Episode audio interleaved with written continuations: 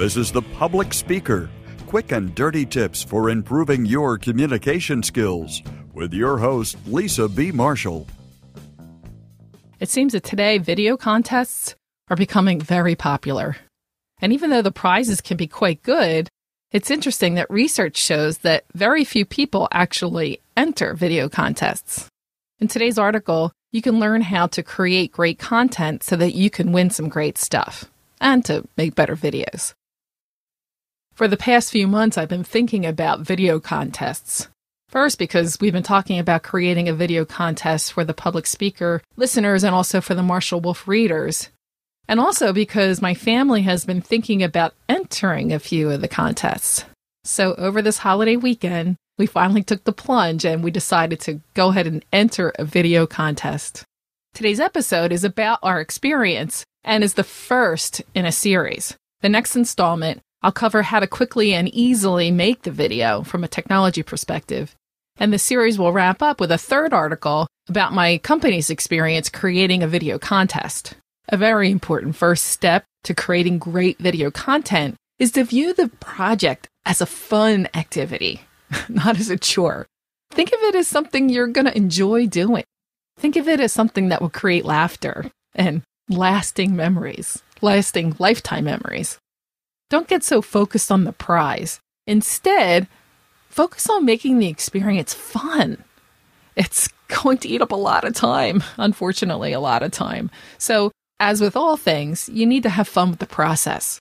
If you're having fun while you're making the video, it'll show in your face and in your voice. Remember, with all performances, the audience craves the Bob Seger experience. You might remember that I've mentioned this before in a previous article on the secret to great public speaking. The point is, is that when you enjoy something so much and your passion just reeks out of you, the audience loves it. The audience eats that up. The audience craves that. So the first tip is to focus on having fun. That's going to be the thing that's going to be the most important part of your video. If you've decided to invest time and effort into making a great video, make sure you read the rules. Read them twice or three times, even very, very carefully. You may even want to take notes because a lot of times there's restrictions, restrictions on the format or the length or the file size. And you need to make sure you understand what those restrictions are. With video, of course, it's likely that you're going to be incorporating images and music. So make sure you have the proper copyright permissions for whatever it is that you choose to incorporate into the video. Please don't get disqualified because you chose copyrighted music or pictures or you submitted the file in the wrong format. Next, be sure you know who it is that's selecting or voting for the winning video. You need to understand also the criteria for selection and when the voting will occur. If the general public is voting, then create something with general appeal. Things like kids, multiples or twins in particular, pets, and nature often have general appeal. Try to create something that at the same time it's funny, it's sweet, it's cute, and has even a serious moment or two in it. It's when you have that combination, a nice combination of all the emotions together, that's when you've got a winning video. If a company is sponsoring and judging the winner, You'll need to be sure that the video ties directly to the stated themes and guidelines. You'll want to strongly consider including some kind words about the company or the product. You might even consider product placement, like they do in the movies and TV. After all, the company is offering the prize in exchange for saying good stuff about their products or services.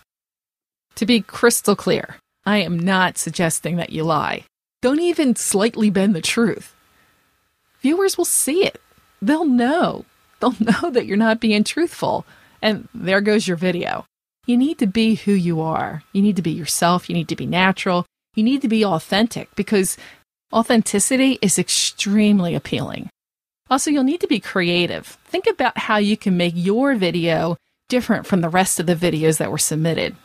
For example, in the video that our family made over the weekend, we wanted the girls to write out some of the text in their own handwriting. Then we had the girls take pictures of their, their words, take pictures of the sheets that they created. We left in the spelling mistakes and the crossouts and pictures that were off kilter. It didn't matter because I wanted it to be completely obvious that the girls were actively engaged in the creation process. In fact, at one point, Daniela, my daughter, she just naturally started illustrating the words. So we decided to encourage both of them to start adding drawings into the other pages as well. our hope was that this authentic creativity, that's what's going to separate our video from the others. You can get started by brainstorming a number of different ideas. First, you'll want to think about the overall theme or the overall topic and give yourself just a few minutes to come up with different ideas. And if you're, you're doing this with your kids, you're going to want to involve them in the process as well. In our case, I think it was almost immediately obvious that the main point of our video was going to be We Love Maya Because. So then the second part of our brainstorm session was to think about all the reasons that we loved her. That was actually really fun. We did that together. And by the way, Maya is our au pair. She helps us take care of the kids. The next step is to create more content than you need. That's right, more content than you think you'll need. You want a lot of content because the next step is for you to choose just the best material. So you'll need to learn to edit ruthlessly, really. You have to cut, cut, cut. That's very difficult to do. If you've got stuff that doesn't absolutely have to be in the video, that has got to go. You got to cut it out. You can't try to cram too much into one video. You want to leave in only the best material, the best pictures, the best examples, the best music, and then you'll be done your first draft.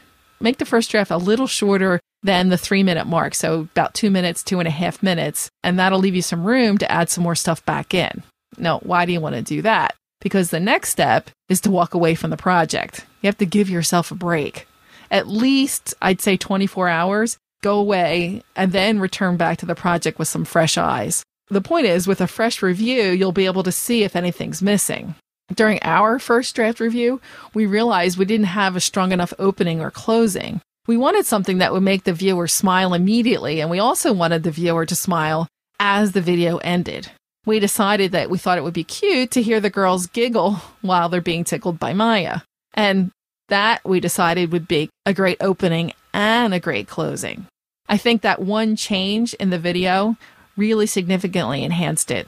For video, a strong opening and a strong close are really important because you want to make sure that you're going to capture the hearts and the minds of your audience immediately.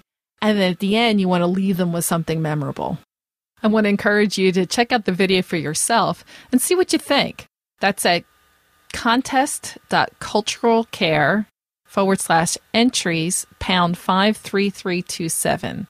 That's contest dot cultural care. That's C U L T U R A L C A R E dot com forward slash entries pound sign 53327. That's where you can see the video.